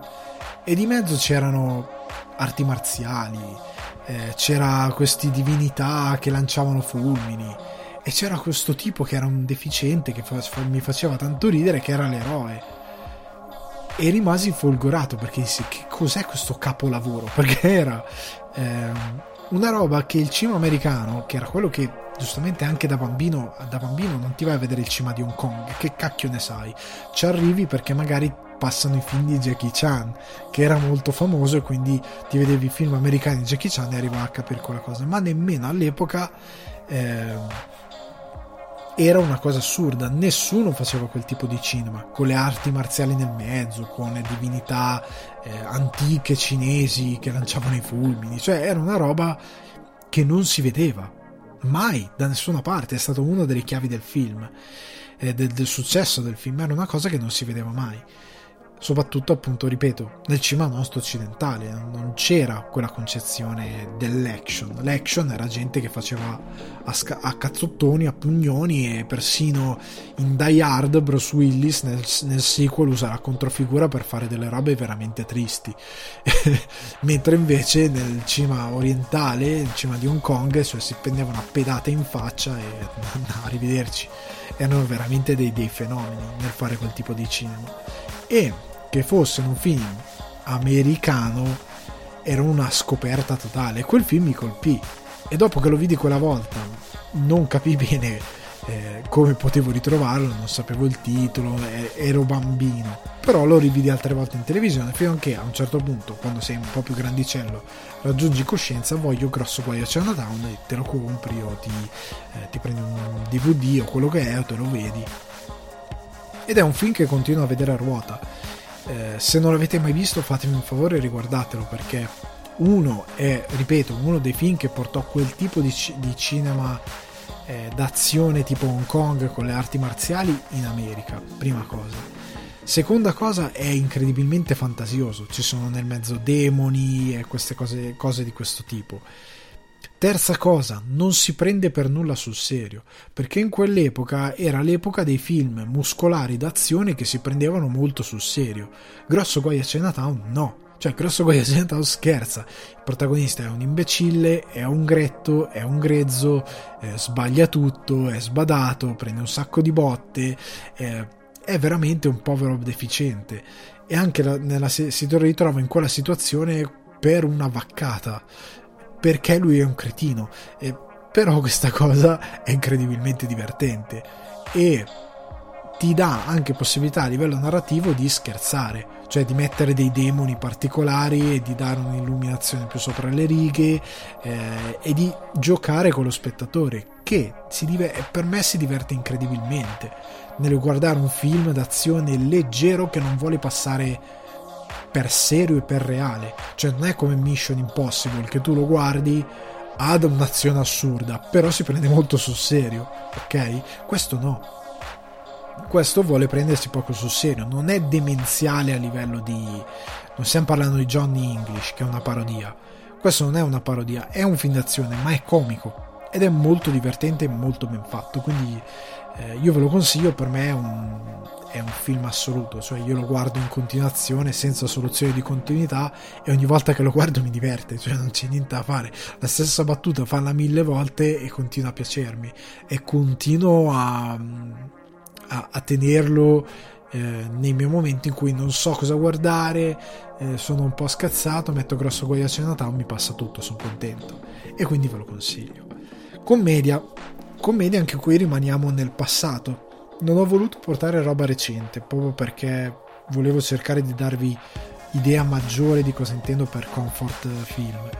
Quindi commedia eh, vi porto Scappo dalla città, che è un film di eh, Ron Underwood, regia Ron Underwood, con Billy Crystal, Daniel Stern, che è il famoso ladro di Mamma ho perso l'aereo, non Gio Pesci, quindi non quello basso e calvo per chi non conosce gli attori, ma il lungagnone veramente scemo, e Bruno Kirby. Bruno Kirby che è un personaggio che purtroppo è morto anche piuttosto presto e è il baffo, è il famoso baffo che stava, faceva l'amico di Billy Crystal sempre in Harry ti presento Sally, è stato nel Padrino, Donny Brasco, ha, ha lavorato in molti film anche perché era italo-americano. Eh, Bruno Kirby è un nome d'arte totale, in verità un cognome super eh, italiano. Eh, però comunque un, era un gran buon caratterista, era un attore veramente gradevole, soprattutto a livello comico. Scappo dalla città è uno di quei, di quei film che si è un po' perso, nel senso che ora è un po' un film dimenticato, anche perché Billy Crystal non è così famoso, non è così passato, eh, non è come Seinfeld che è passato eh, ai ai, diciamo, a, a, livello internazionale, ecco, anche a chi non è dentro il mondo del, del, cinema o comunque della comicità americana. Billy Crystal ha condotto gli Oscar decine di volte, no, decine no, almeno 3 o 4 volte però sì, eh, tante volte anche scherzano sul fatto che ora c'è G- eh, Jimmy Kimmel, però tante volte scherzano sul fatto che non sappiamo chi mettere, mettiamo Billy Crystal. Anni fa era così. Eh, però nel senso è uno dei comici americani più geniali e che tra gli anni 80 e 90 ha fatto una quantità di film enormi e che io amo tantissimo, per me è una comicità davvero geniale. E, e, e in questo scappo dalla città è la storia di questo tipo, ce ne sono due se non mi ricordo di questi film. Io gradisco sempre di più il primo, il secondo è bellino, ma il primo è quello che mi piace di più. E è la storia di questo tipo che è un produttore radiofonico, non, è, non mi pare lui faccia... La, sì, lui non è lo speaker, è il produttore di una... Um, un gabbiano esplode fuori casa mia. È il produttore di una, di una, eh, di una stazione radiofonica eh, negli Stati Uniti che eh, va in una sorta di crisi di mezza età perché lui eh, ha 2000 nevrosi e soprattutto si rende conto del fatto che il suo lavoro sia inutile. Sostanzialmente lui ritiene il suo lavoro inutile e di conseguenza la sua vita inutile. In, in questo exploit depressivo la moglie lo manda con i suoi due amici che sono appunto Daniel Stern, l'ungagnone di Mamma Persolero e Bruno Kirby in questo eh, campo, non so come definirlo, in questa esperienza, in questa experience, ecco chiamiamola esperienza, eh, per eh, cowboy, nel senso loro vanno in questo eh, ranch tipo we- vecchio West dove loro gli viene insegnato a cavalcare, a tirare il lasso e dove devono condurre con una guida, un cowboy exper- esperto, questa mandria, questo bestiame, questa mandria di mucchio, quello che è, la devono condurre da un punto A a un punto B. Questa è l'esperienza. Fare l'esperienza davvero cowboy, stare nella natura, queste cose così. Sono tutti questi personaggi di città, è pieno di personaggi che negli anni 80 e 90 erano eh, comici famosi in America e sono nel film. E era un film incredibilmente adulto per certi temi, però anch'io che ero pischello mi divertivo un sacco col film perché ha delle scene comiche molto belle. Eh, Billy Crystal fa morire da ridere e il film è comunque è un film che per me non è invecchiato. Cioè, nel senso, è un film che io non farei un remake perché comunque i temi sono quelli. Cioè, eh, il protagonista si rende po- po- cioè non è il produttore radiofonico, è non lo so, un influencer, non neanche un influencer, la gente di un influencer che sta su YouTube va in crisi perché si rende conto de- che il suo lavoro è inutile, ok? Se ne va a fare questa esperienza, non ha cellulari, non ha questa cosa perché le- non li puoi usare perché ti devi disintossicare, ok, ma tutto il resto è uguale. Cioè, e, e fai un update di quella cosa lì, puoi riproporre al pubblico quella cosa lì, ma secondo me se vi guardate il film di, con Billy Crystal e mm, con la mescolanza di attori meravigliosi che fa veramente ridere, secondo me vi fate solo un buon servizio. Cioè è un film che è ben fatto, non è invecchiato, ecco, è bellissimo a livello di regia, è ben girato, è ben messo in scena e poi ti dà, eh, a me piace perché proprio ti dà un senso genuino di Far West. Cioè a me piace molto eh, lo scenario del, del, West americano, un tipo di natura che noi non abbiamo in Italia e mi piace molto quel tipo di, di immaginario, quel tipo di iconografia, ecco. E secondo me questo film la rende molto bene, con il vecchio cowboy Early, che anche lui è un, è un attore molto famoso. Ehm, e che in quel film lì è straordinario. È vero, adesso non mi sto ricordando chi è. Ehm, però è un attore che eh, nell'epoca diciamo del West e quant'altro è stato molto eh, molto presente. Ecco era uno di quelli che era eh, un volto iconico e funziona incredibilmente tanto. Cioè è uno di, quei, di quegli attori che funziona benissimo. Tra l'altro ehm, una cosa bella adesso sto ridendo perché ecco baro totalmente l'ho cercato su Google era Jack Palance il nome dell'attore. Eh, però una cosa che vi farà ridere è che nel, nel film, incredibilmente, ci sono anche un piccolo eh, Jake Gyllenhaal che credo faccia il figlio di, di, Billy Crystal e c'è anche incredibilmente il eh, Philip Lewis che fa un, uh, uno dei dottori eh, che va in questa spedizione e che credo sia eh, Uch di Scrubs. Non vorrei dire una vaccata totale sì è Uch quello Uch pazzo di Scrubs è lui fa uno dei personaggi che fa il figlio de, di uno dei dottori ecco chi fa. Lui fa il figlio e sono papà e figlio che vanno a fare questa cosa. C'è anche Jeffrey Tambor questo film è, è incredibile c'è un, c'è un cast della madonna. E quindi andatelo a guardare cioè, c'è Jake Gyllenhaal che fa una parte di 6 secondi, però cioè, è, esiste. Eh, comunque è uno di quei film che, che, io non mi stanco mai di vedere, mi piace molto. L'ultimo, la, l'ultimo, con quale pronuncia ho detto questa cosa? L'ultimo film è un film romantico, eh, più o meno. Rom-com, è un genere che ultimamente non, non, non sta andando grandissimo bene, non si usa più.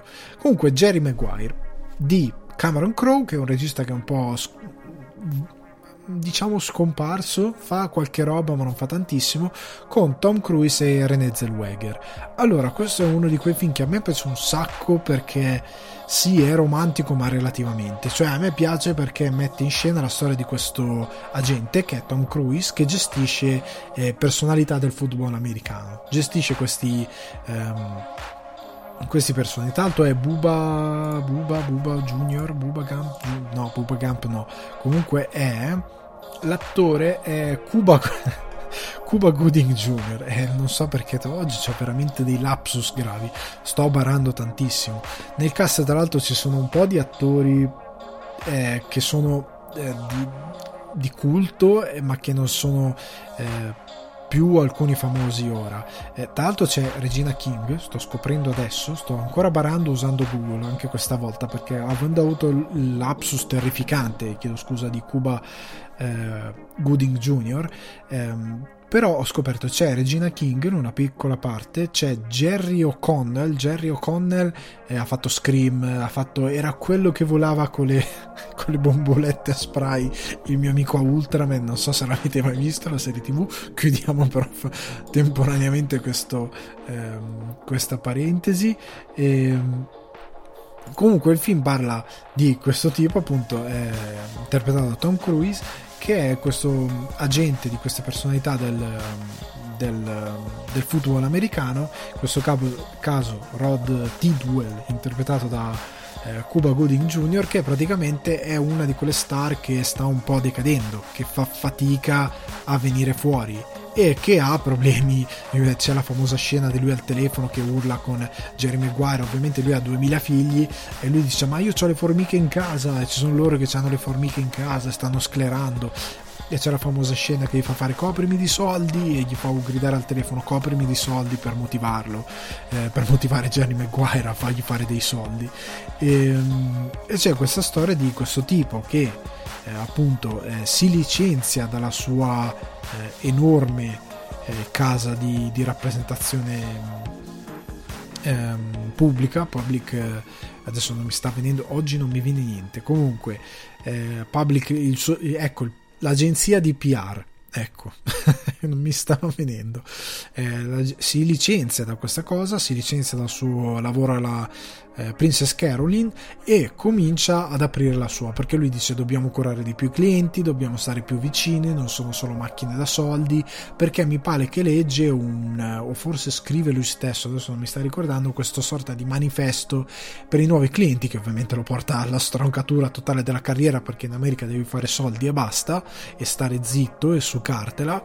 E mm, lui invece che ha questa ribelli- ribellione eh, si licenzia prima che gli venga dato sostanzialmente un calcio nel sedere visto che questo manifesto che lui ha scritto diventa un caso e un problema all'interno dell'industria e, e, si tiene questo unico cliente che è Cuba Gooding Jr., cercando di spingerlo a, a, livello di carriera, curarlo a livello di carriera, portarlo avanti, fargli fare soldi in modo tale che, che lui possa vivere.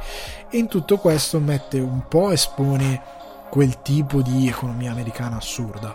E, un, e, soprattutto la cultura del lavoro assurda che hanno gli americani.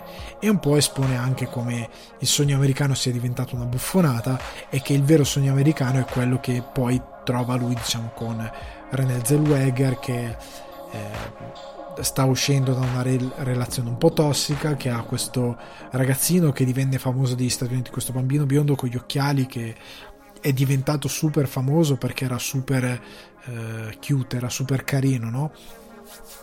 poi è cresciuto non credo abbia fatto più niente però all'epoca era super famoso eh, questa cosa di questo rapporto con questo bambino che aveva Jerry le faccette le cose che diceva questo ragazzino è, è uno di quei film che appunto è, non l'ho guardato milioni di volte come gli altri però tra le commedie romantiche senza citare appunto ho voluto evitare Harry ti presento Sally eh, magari se ne parlerà in un'altra occasione però è uno di quei film che lo guardi e ti fa stare bene cioè un film semplice, non troppo eh, privo di enormi complessità, eh, molto se vogliamo banale, anche se in verità si fanno queste storie che hanno molto successo perché non sono così banali.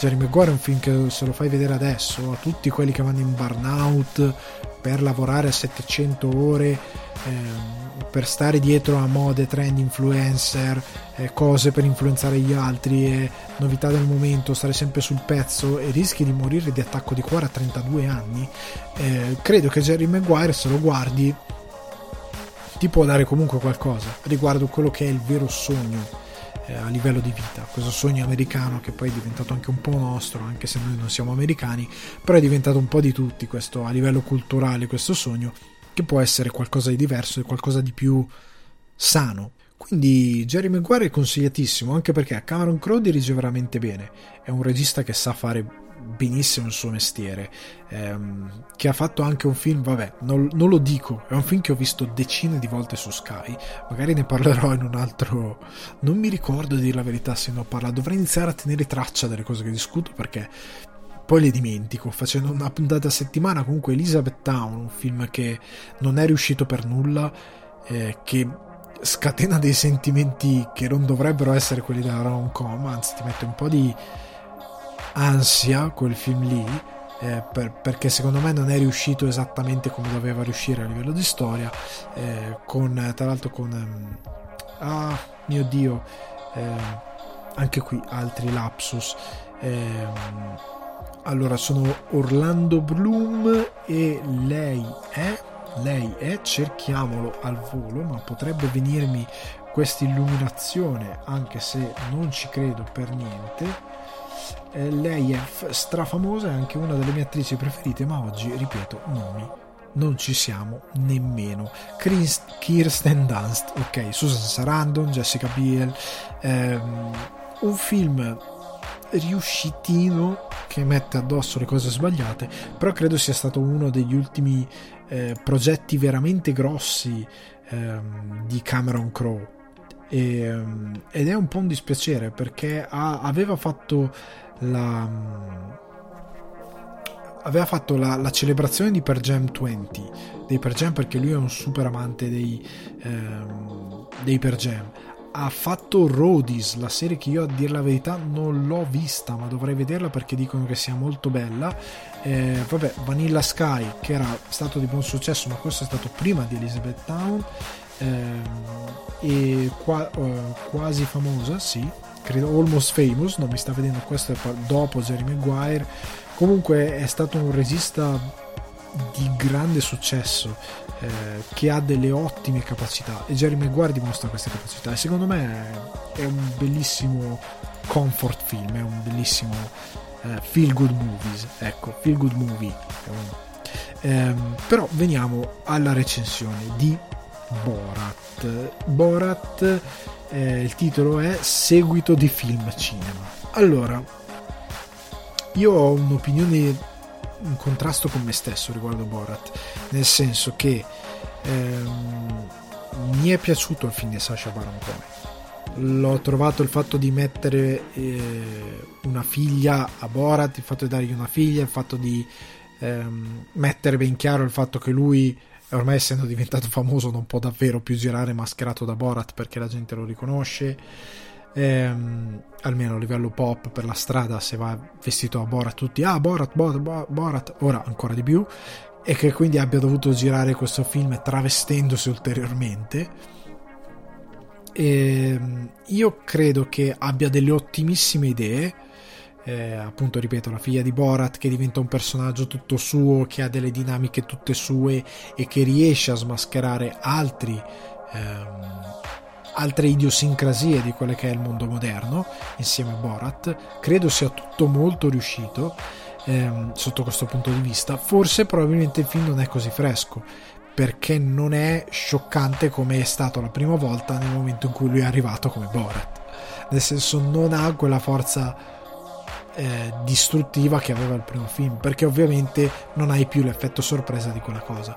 Continui a essere traumatizzato dal fatto che lui fa vedere quanto sia davvero idiota eh, chi persegue determinati ideali folli, negazionisti, eh, razzisti. Eh, Rudy Giuliani è stato completamente messo alla berlina da Borat, è stato completamente eh, umiliato in quella che è la sua moralità, in quello che è la sua vera ehm, mentalità, diciamo, come sono stati umiliati altri personaggi che, e altre persone eh, che sono molto attive, diciamo, all'interno della società americana che contribuiscono a fare molto rumore per quante poche possano essere. Però eh, Borat è un film che distrugge tutti quelli che compaiono nel film, tranne un personaggio. C'è un personaggio che genuin- genuinamente viene fuori come un personaggio positivo. Cioè è l'unico personaggio che davvero senza avere costruzione alle spalle ne viene fuori positivamente.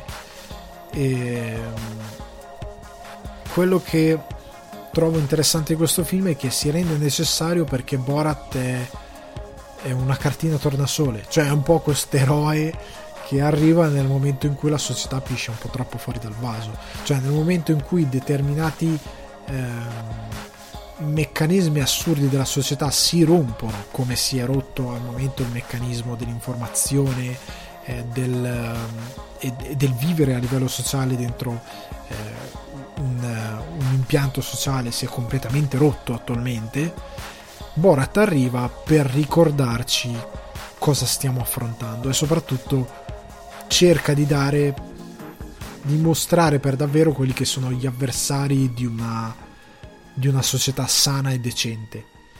Per farti capire guarda che non sono così forti guarda che non sono così potenti. Se tu sei davvero come lo è chi guarda Borat e sa cosa sta guardando dalla parte giusta devi capire come combattere queste persone.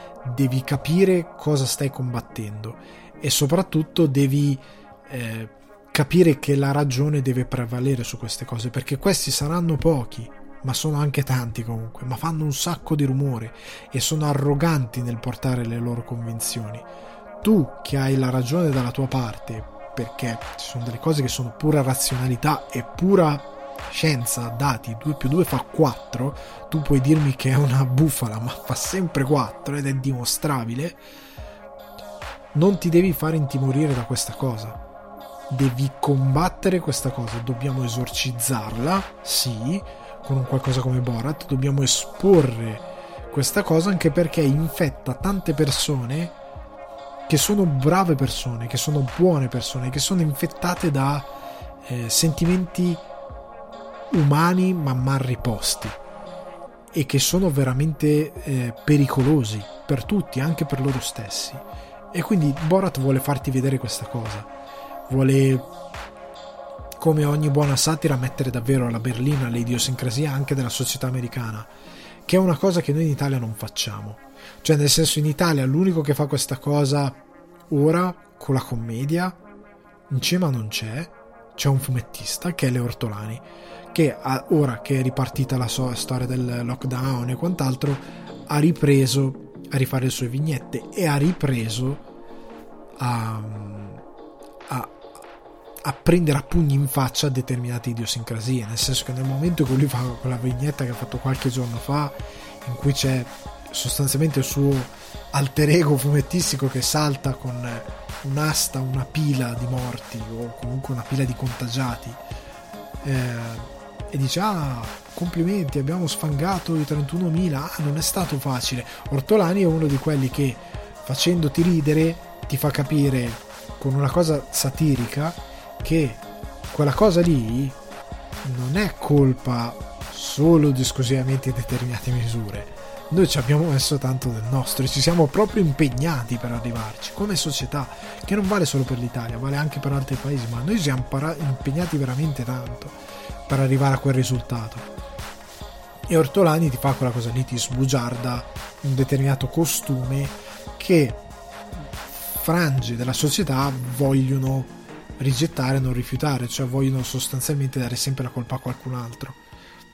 Ortolani quella cosa lì non l'accetta e fa la sua satira e la fa molto bene. Borat fa quella cosa lì in un modo molto più aggressivo, molto più eh, sfacciato, anche perché nel momento in cui hai a che fare con un, con una, un movimento culturale così sfacciato, arrogante e anche violento, non puoi che fare quella roba lì. Sta di fatto che, eh, credo che ormai l'avete visto tutti, eh, però la mia opinione su Borat è che, ripeto, era un'idea fresca, che è stata rinnovata con l'idea della figlia che combatte un argomento ben preciso che Borat non poteva combattere, che aveva bisogno quindi della figlia. Borat fa la sua parte all'interno dell'argomento, ma non è il, il, il punto cardine, il punto cardine è la figlia.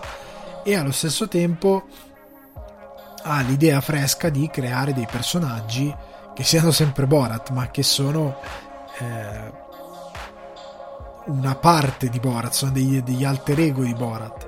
E la cosa interessante è anche che la narrativa che è stata creata per giustificare questo film e che prende molto da vicino il Covid è davvero esilarante. Cioè, alla fine, quando si svela tutto, se si svela questo piano, questa cosa, questo motivo per cui Borat è in giro per il mondo, è interessante perché, ripeto, come ho detto all'inizio, facendo una satira così estrema, lui sta dentro il discorso, ma sta anche fuori dal discorso perché va a esorcizzare l'argomento alla base che è il Covid in questo momento, perché non è un film 100% sul Covid, ma prende l'argomento, però va a esorcizzare questa cosa tirandosi fuori dai giochi e mettendo una satira che va a creare un'estremizzazione dell'argomento completamente farlocca che serve però a fare da base a tutto quello che lui dice nel film. Quindi anche questa cosa la trovo geniale.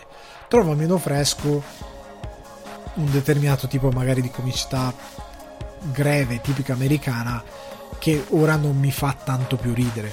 Ok? Mi faceva più ridere in passato, eh, ora mi fa un po' meno ridere, però capisco che serve a quello che lui sta facendo, a rendere a mettere la sottolineatura su una cosa assurda e in questo caso serve perché devi arrivare veramente a tutti, anche all'ultimo degli stupidi. Deve essere chiaro quello che sta facendo Borat, ok? Se non fa quella sottolineatura lui sa che anche l'ultimo degli stupidi non ci arriva. Ci saranno degli ultimi degli stupidi che non ci arriveranno comunque, ma lì siamo in situazioni veramente gravi di, di di influenza mentale riguardo a certi argomenti, però lui fa di tutto per rendertelo della, davvero chiaro e determinate battute grevi sono anche a questo scopo. Quindi per me è, un, è veramente un buon lavoro, Sasha Baron Cohen è essenziale. Devo ancora vedere lo speciale di South Park e forse ne parlerò, lo vedrò e ve ne parlerò. Comunque ragazzi, gli argomenti sono finiti per questa puntata, per questa settimana.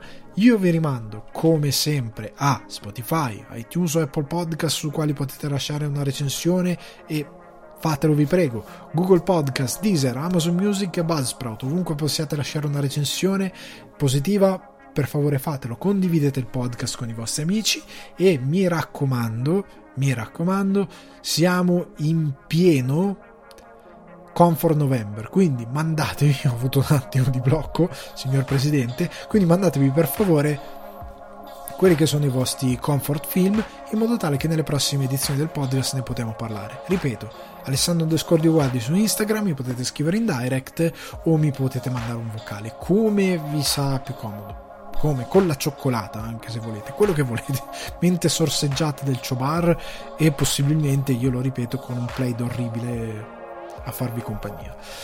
Ci sentiamo alla prossima puntata e un saluto, ciao!